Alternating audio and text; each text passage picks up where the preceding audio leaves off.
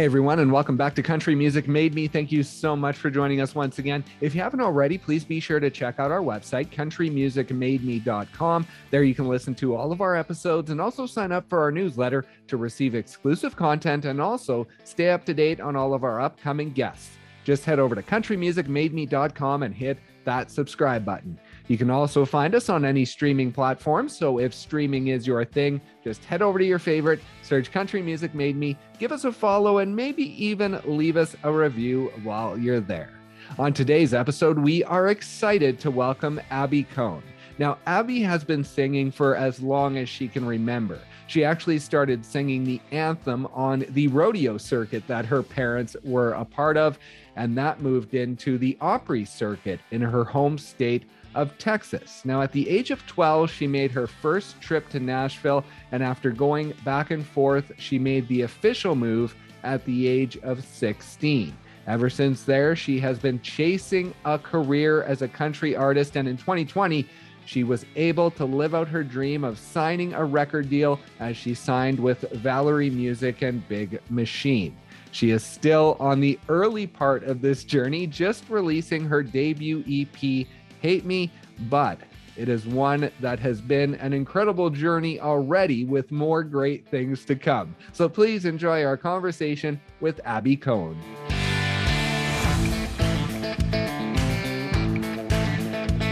Let's go back to the small town of Argyle, Texas, growing up, and tell me about your family, what they were like. Were they a very ranching and cowboy driven family?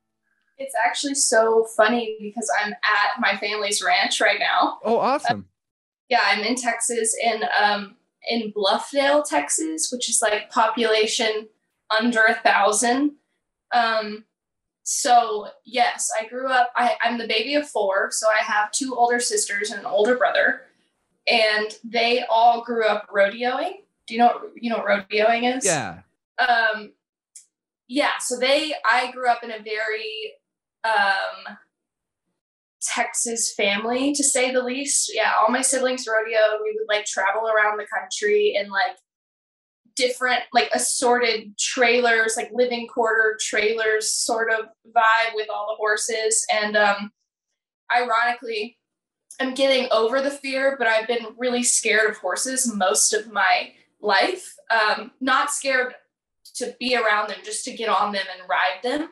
Um, and so I kind of found my place for a long time in my family singing the national anthems at all the rodeos. Oh, okay. Um, that's kind of where like my I don't know if you knew that about me, but I'm like a national anthem singer. I do the national anthem all the time at various sporting events. Like I get asked to do it a lot, and that kind of originated in the rodeo world because all my family rodeoed. So yes, my family's very like Texas ranchy vibes.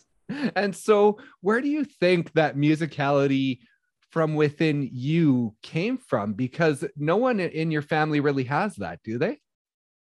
Well, I just figured out the other day that my great grandmother on my mom's side was like a piano player and sang and and then I've kind of I, I used to say no, nobody in my family was musicians, but I've later figured out that there were some like quite musically inclined people in my family.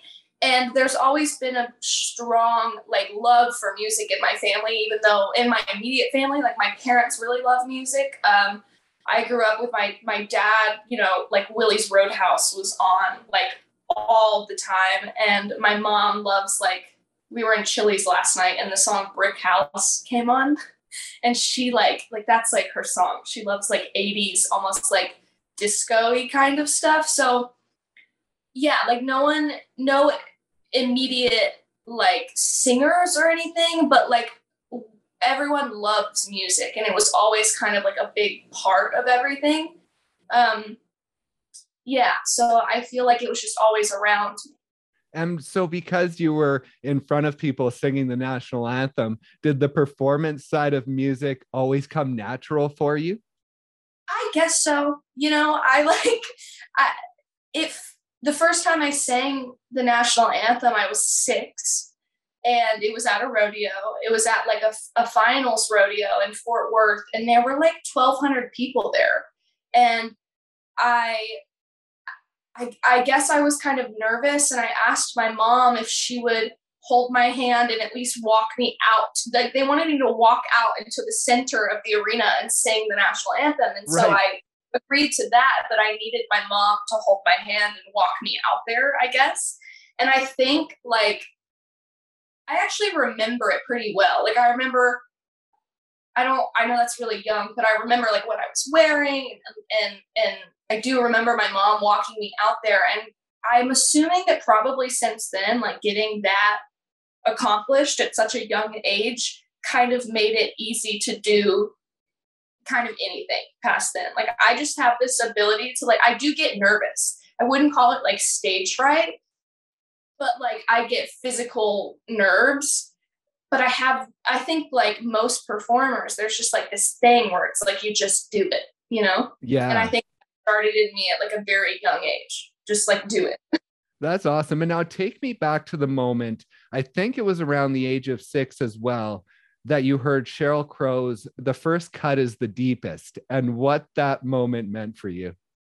Yeah, I, I was like, yeah, I think I was like six or seven.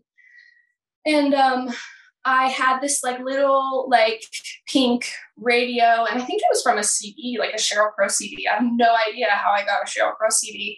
But yeah, I just remember like hearing this song and I don't I don't really know what to say other than like I was in my little bed that I remember so well and I was just like sobbing.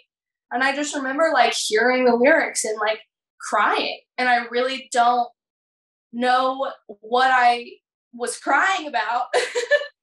but I yeah, I I'm I I feel really deeply and I my emotions are like always right on the surface, you know, like I'm a crier, I'm just like always ready to like burst out in tears. Um yeah, I just remember feeling really emotional and kind of like I don't know if I was crying for Sheryl Crow or for me or for anyone. I don't really know, but yeah, I, I remember like really feeling it.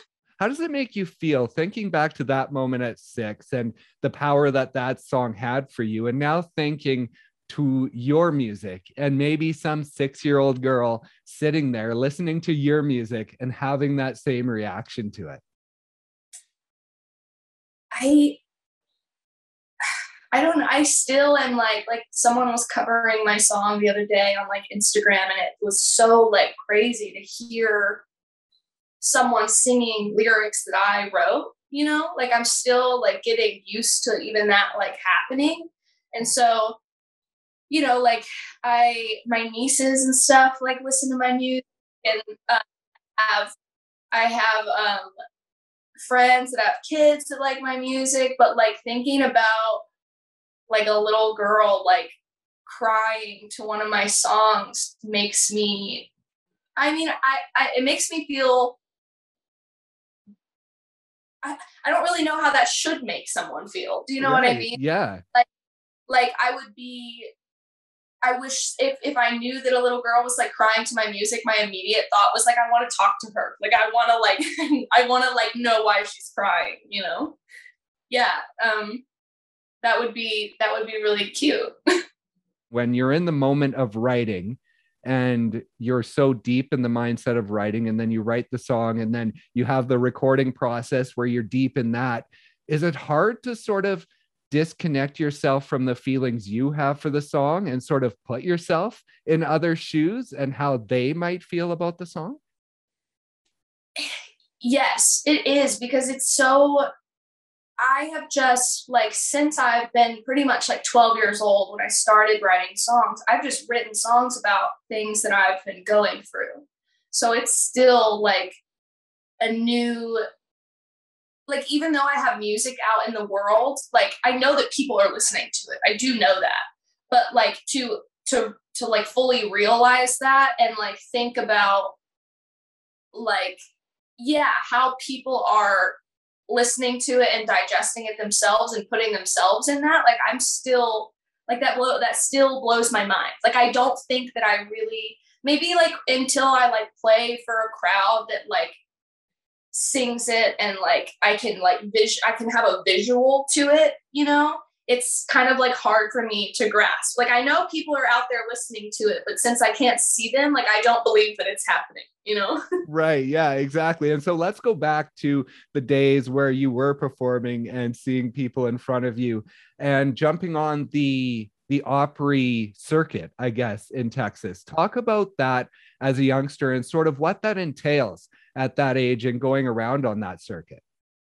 Yeah, there's kind of a unique little thing here in Texas. I'm not, I mean, I've never heard of it in any other state. I didn't live in any other state than Texas, so I just know what I experienced. Yeah, but there is like live band every kind of like Friday and Saturday. There's multiple different venues around Texas that they call like Opry's, and they're like mini little Grand Ole Opry's. And um, I had, I did kind of like multiple of them, but where I kind of landed the most often was an Opry called the Grapevine Opry.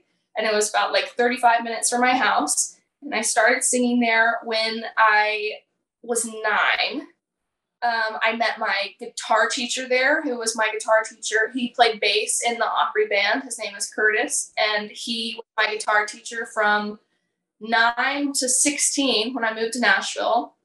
Um, the owner and lead guitar player was uh, a guy named Rocky, who was an incredible electric guitar player and acoustic guitar player.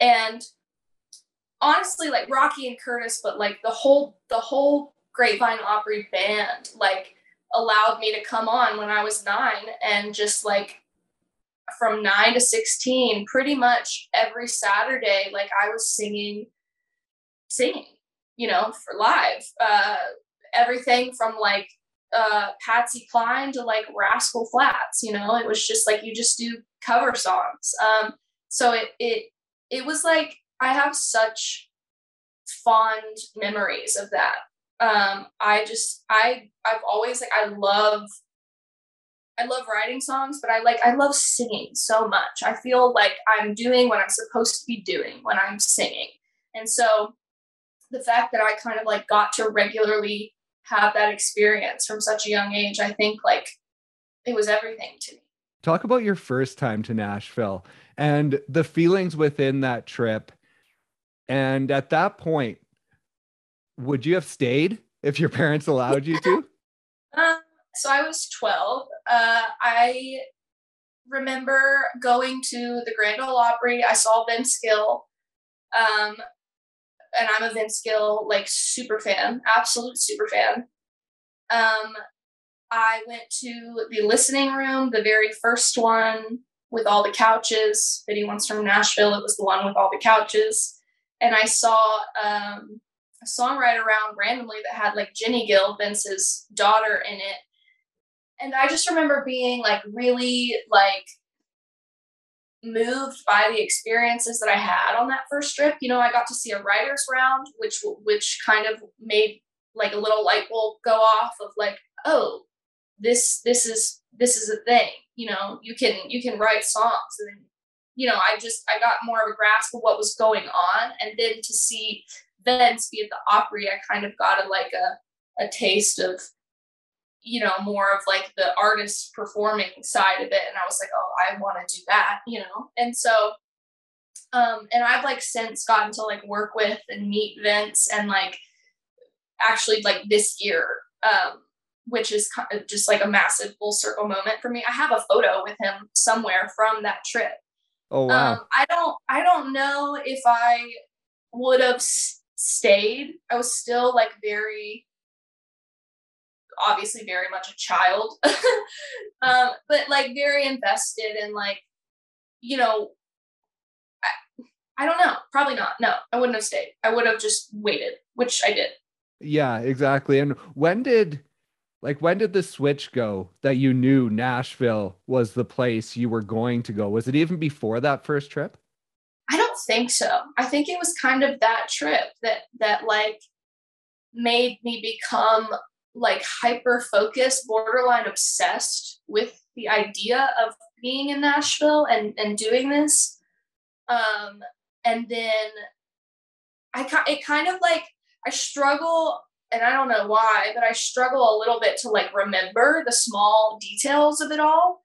Um, at some point during my freshman year of high school, I brought it up to my mom and my parents, like, "Hey, I want to, I want to quit school and go to online school, and I want to move to Nashville." And I don't really remember like my thought process like leading up to asking my parents that, but I know that I did, you know.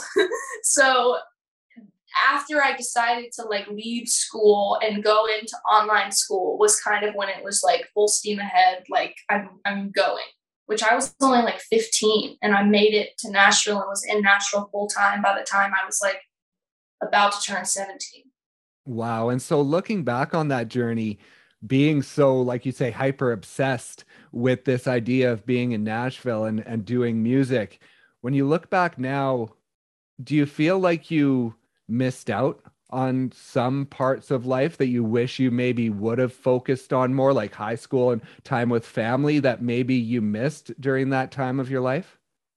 I feel I don't have like regrets, you know. I I think that like I'm where I'm supposed to be, but I and I don't even necessarily like if this makes sense, like I don't think like I don't think about the things that I missed out on, but I kind of feel them sometimes. Like I feel the lack of experience in certain areas of my life. You know, I feel like someone who didn't complete high school in a normal way and spend those extra four years with their family and didn't go to college. Like I, I feel that, you know, and that those time periods in like a young kid's life like bring a lot of development um so in some ways i'm like and i don't and this kind of like leads to like a sort of a different conversation but like during the pandemic when everything stopped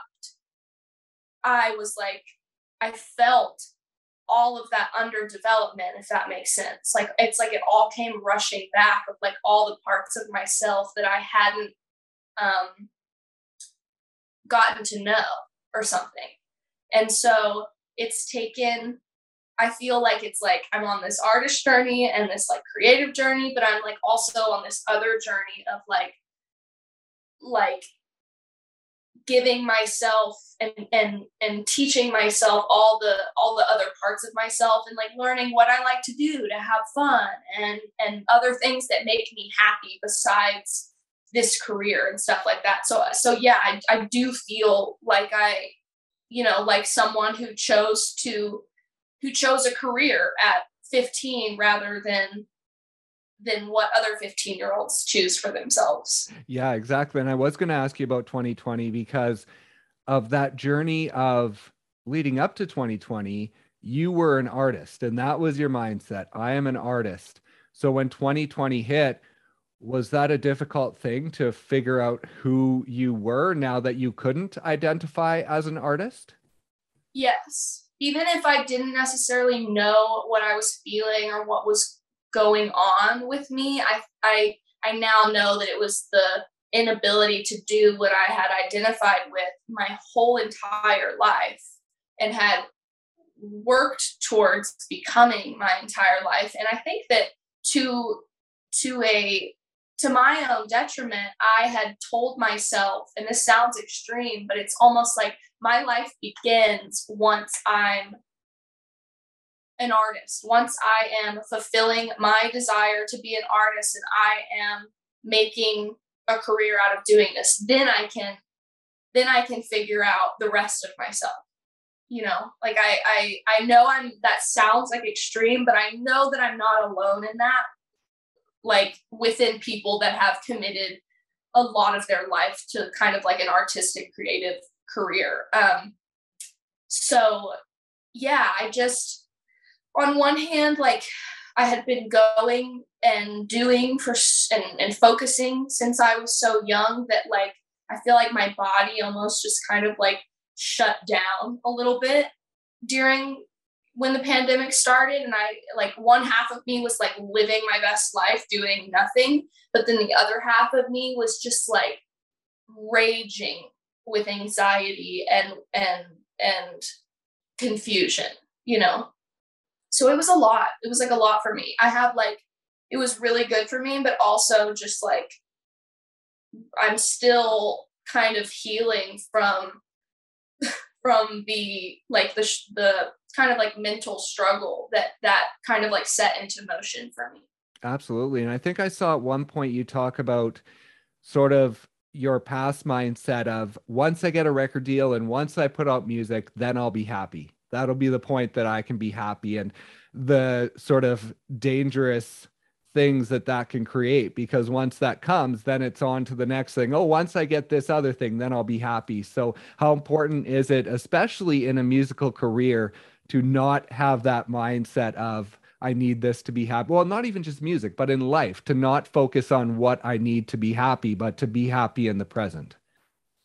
Yeah, I think that is the only way is to like be present. You know, you can want things and have goals for yourself. I, I really should be speaking from the eye. I don't like to like speak for other people. I can want goals and like have things that I want to accomplish for myself and within my career, but like I think it's almost like not that I've lost any like desire to like do this and reach the level that I want to reach, but like I just fully kind of reckoned with the fact that like this could not happen for me. You know, I I could very well like not not play Bridgestone. Like I've always wanted to play Bridgestone, you know, and like I have to still live life and like have a life and be alive, you know? And so that's kind of like that's what I'm learning to do right now. Like I'm honestly still like so in the in the depths of like all of it trying to, you know, because I'm so happy that I have music out finally and that I am actively being an artist, but I I think that I kind of have been going through and and I, I honestly like in the last couple of days have felt kind of on the other side of it of like this post release kind of like blues or something, you know, like I yeah. you I people don't really talk about like when as an artist when you are planning on putting music out and you're working up to releasing music you have something to do kind of every day you know like your team's calling you being like you're approving th- or at least for me when i want to be involved in everything you know i'm uh, when working up to that ep release there was something to do that filled my days every day. You know i had to work on something. And then you release the music or i release the music and you know it's kind of like everything just like goes you know like and although and your job then is kind of like now to like make it appear on social media as though you're like really busy and everything's going amazing and like you're filling your days are filled with like so much and like and it's just not it hasn't been like that for me you know? Like i'm i'm going on the cmt next women of women of country tour in september you know and i released my project at the end of april and it's kind of like I'm I'm kind of left to like make TikToks, you know, like I and and I know that that's like part of my job, but I I really love the the process or I've, I've come to find out that I love the process of like working up to releasing the music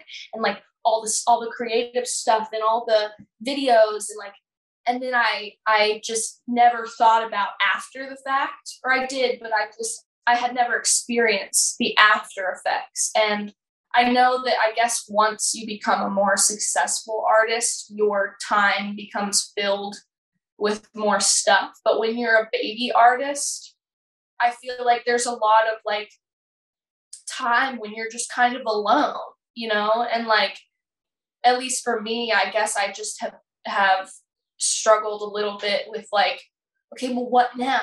You know?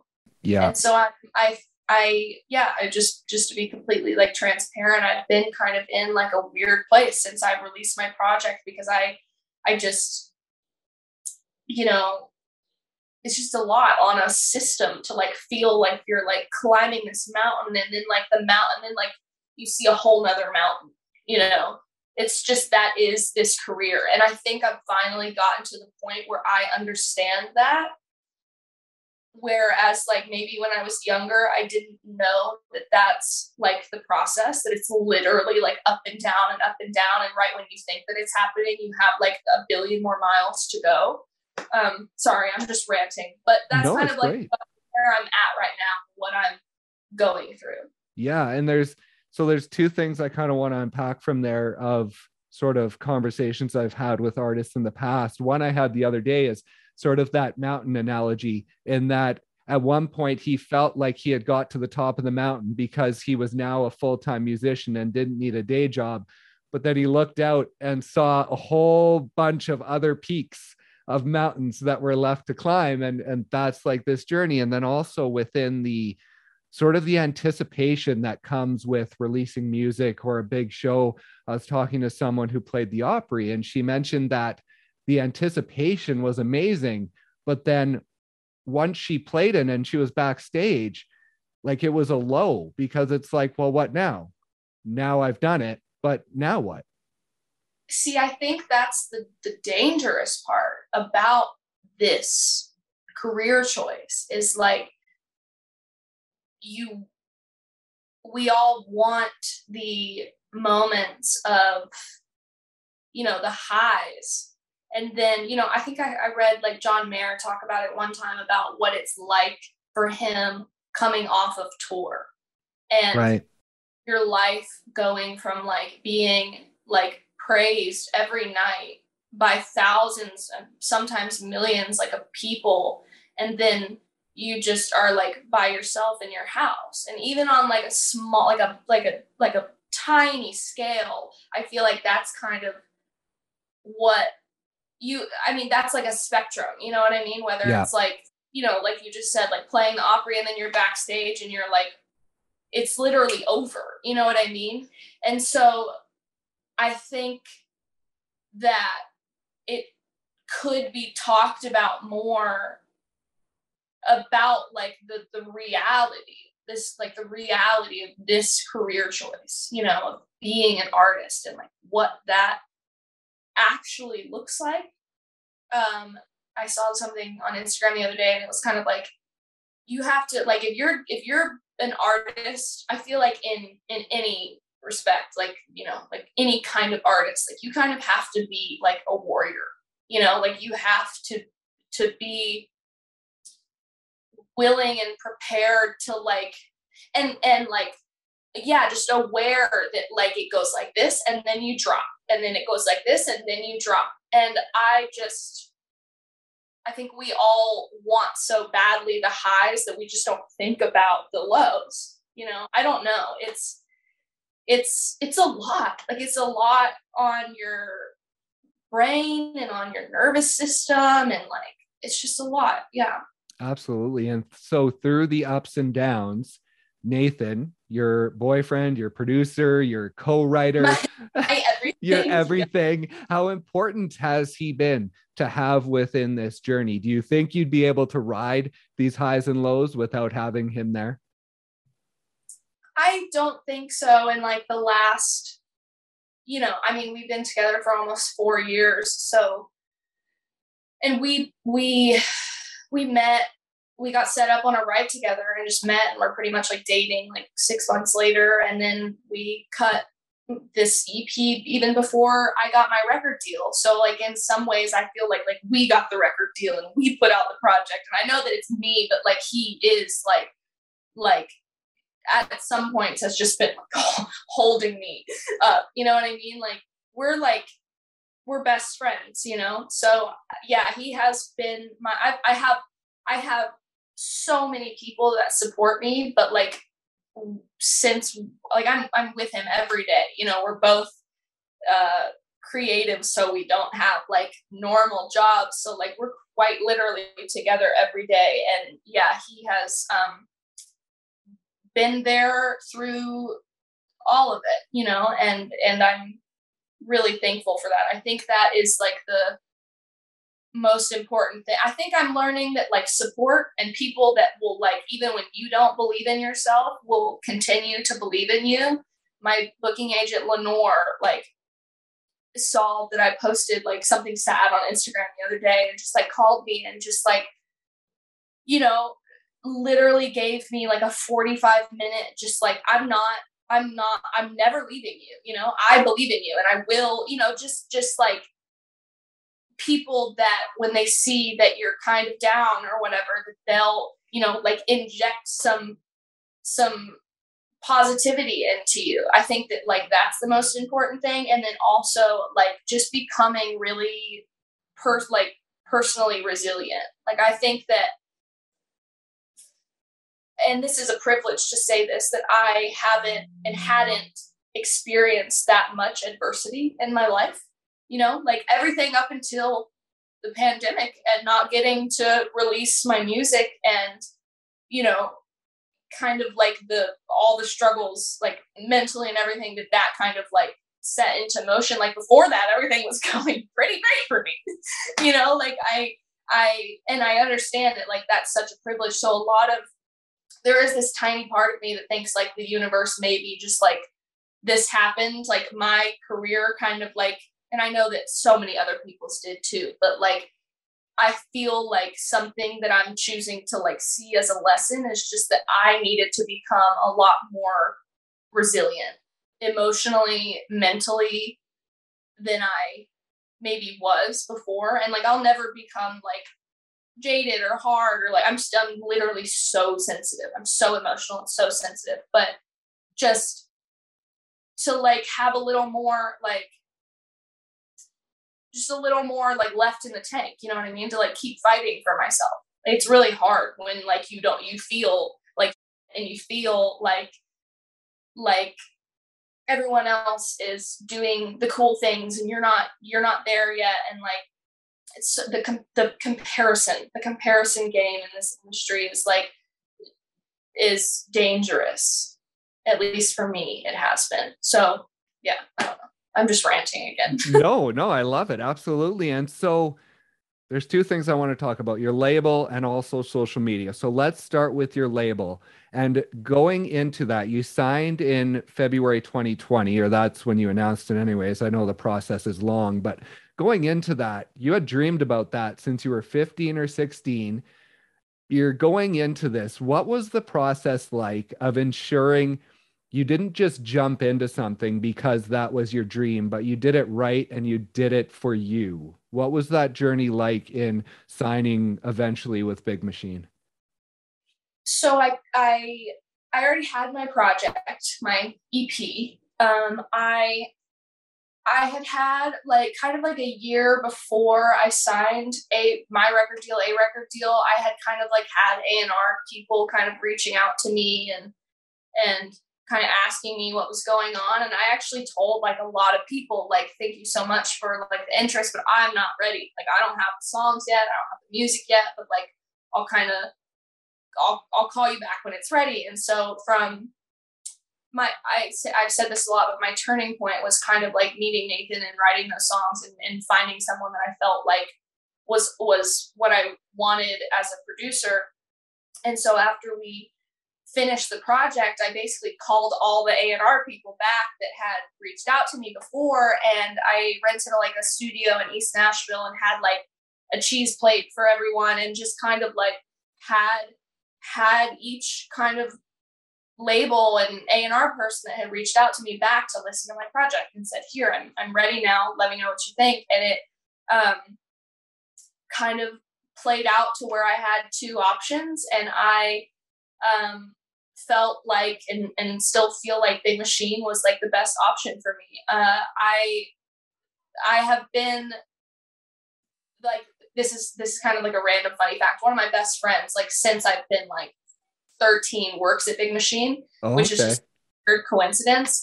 Um, and I've been like going, she's been like sneaking me into like the Big Machine CMA after parties since I've been like 13 was like the first time I went to one. So I feel like like big machine has always kind of like floated in the air around me a little bit and so when you know, I met with Scott and I feel like both of us just felt like um I don't know, the energy just like felt felt right, you know, and I went in and I did the whole like conference table thing. They're sitting right there, two feet from you pretty much. and um and I just felt like it was between the options that I had, like it was the right decision for me.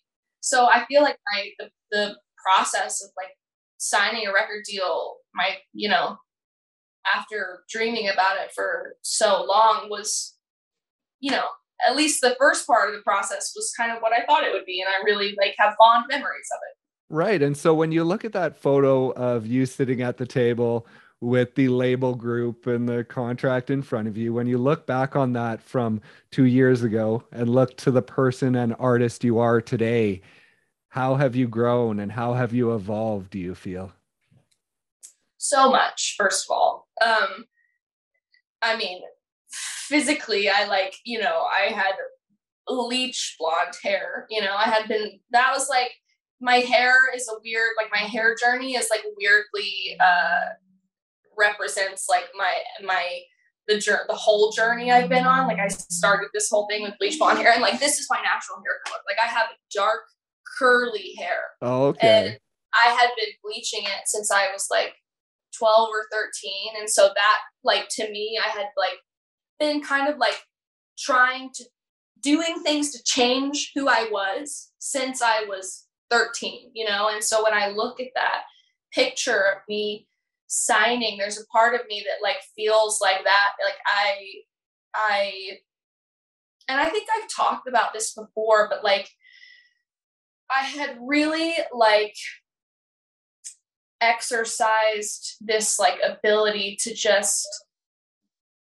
perform you know what i mean? Like in every aspect just like outside i looked really confident and like was saying things that made me seem confident but on the inside i'm like oh my god did that person just think that what i said was stupid? Like just you know like insecure like really insecure. I still i still am like pretty insecure but now i don't see that as something that's that i have to be like ashamed of you know?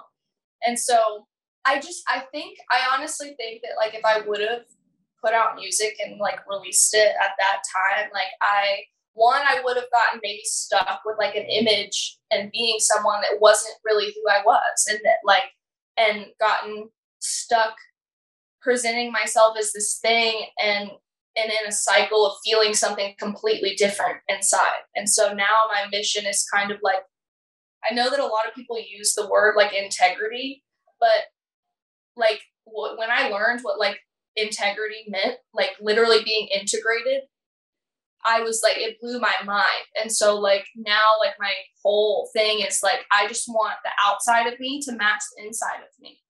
And that might mean like, like being, I don't, it, it looks a lot different. You know what I mean? It like might be me just like not able to act like I feel secure that day or whatever. But I think that that's like the better way for me to be. That leads somewhere better you know, that doesn't lead to like a breakdown. So when I look at that picture of myself in that photo, there's a part of me that's like really like proud of that person. Like I'm really proud of myself for for getting there. You know, like I I do feel that now. I feel like a lot of artists feel like it's hard to be proud of yourself. You know, you walk off the Opry stage and you're like, well, what next? But like I, I must learn to like to, to feel good about the things that like I have accomplished. So I feel really proud when I look at that photo. And then like also I know that like I've grown so much more and I do feel like a lot more ready for like the the process of being an artist because I really do like want to have a long career and I feel like I'm the the I feel like I have it in me to like always to to recreate myself over and over again. You know, I really look up to like artists like Miley Cyrus who have like even if it's not your thing or someone else's thing, like I love how she just like continuously reinvents herself and just like becomes the next version of herself. So I feel like I'll probably be doing that for a long time. And so within the new EP and making sure you celebrate it, but also looking on to the next chapter. Are you looking at what is next and what your new music will sound like and what direction you're heading? Yeah, I've I have written new songs. You know, I've written new songs I really like. Um, the conversation kind of about like cutting new music is one that I'd like like to have really soon. I think that once um, you know, kind of the next thing on my list is like the next Women of Country tour and just kind of like getting out in front of more people. And I think that like, you know, I, I never want to just like put music out just because like I want there to be and I don't mean this in a bad way, but I want there to be almost like a a demand for it. I want there to be like a place a place to put it. And so I think that like I'm just gonna start writing new songs and keep writing new songs. I'm working on getting into a new publishing deal, which will be like my first publishing deal, or my not my first, my, my third publishing deal, which is like exciting for me and feels like new energy. And I think that like I'm really excited for my next music, whether that's I really hope that it's like an album. Like I've always wanted to put out a freaking album of like however many songs I want. You know what I mean? Yeah, At exactly. 12, you know, maybe 14, who knows? And I want my EP is very me. Like it is very much me. It is very much like um, musically me, but but I feel like I'm ready to show and to let people in on like like my EP kind of the, the goal with my EP was honestly like to get me a record deal. Like I just right. wanted something undeniably good. And like here is I, I mean this so humbly, I really do. But like here's six bangers. Sign me. You know what I mean? Sign me up. So for my next thing, I just want like I want to be able to to put out songs and and like like I wrote this song about my childhood and like I want to let people in on like who I am, you know, and that EP the EP is like a, really about like love. And um you know they were like cherry picked songs of what I felt like were my best songs. And so I really like look forward to being able to like put more of my and cut more music that feels um that I get to like tap into like my my songwriting and like the songs that I feel like showcase me really well. Right. And do you feel that's being lost a bit? Because, like you say, on an EP, basically they have to be bangers because you have four or five songs. You're not really telling a story. So, but on an album, you're able to tell that story. So, so do you feel like in this day and age when it's singles and EP driven that we're almost losing that ability to story tell within the music? I, I mean, I think so. You know, when you only have six slots to fill, some, you know, the slot, the it become like the stakes are higher or something. And so I never want to like half-ass something and think that like, and not put thought into something, but but I but I want there to be like a space that that it's allowed to like put a song on an album that like that maybe you know that like I don't know a you know I, I heard Adele in like an interview the other day was like no I'm like this album is for like 35 year olds that are going to therapy. Like I didn't I didn't write this record for like 12 year olds you know? And so kind of like my version of that would be like no I want to put out this song about like like my childhood and and like or how insecure I felt on this day and know that like maybe like a 20 I don't know 8 year old guy that loves like baseball or something is not going to love that song but it's still like I'm still allowed to to put that out there because I'm I'm the artist and like shouldn't it be shouldn't I be allowed to like put out whatever I want as an artist, you know? So I, yeah. I do. And I feel like as a listener, like I've been listening to Harry Styles record a lot and I just like listen to it top to bottom and like there are songs on it that I like more than other songs. But I feel like that's the point. Like the point is to like this person loves this song a lot and this person loves that song a lot. Like shouldn't there be like a wide range on a record so that you're more likely to like reach more people. Do you know what I mean? Yeah, exactly. Yeah, I, I, I, I, am like pro album.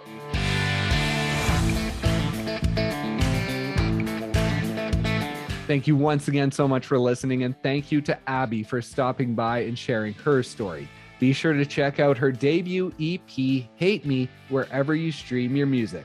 Please also be sure to check out our website, countrymusicmademe.com. There you can listen to all of our episodes and also sign up for our newsletter to receive exclusive content and also stay up to date on all of our upcoming guests. Just head over to countrymusicmademe.com and hit that subscribe button. You can also find us on any streaming platform, so if streaming is your thing, just head over to your favorite, search Country Music Made Me, give us a follow, and maybe even leave us a review if you enjoyed today's episode. Thank you once again so much for listening, and we'll see you next time on Country Music Made Me.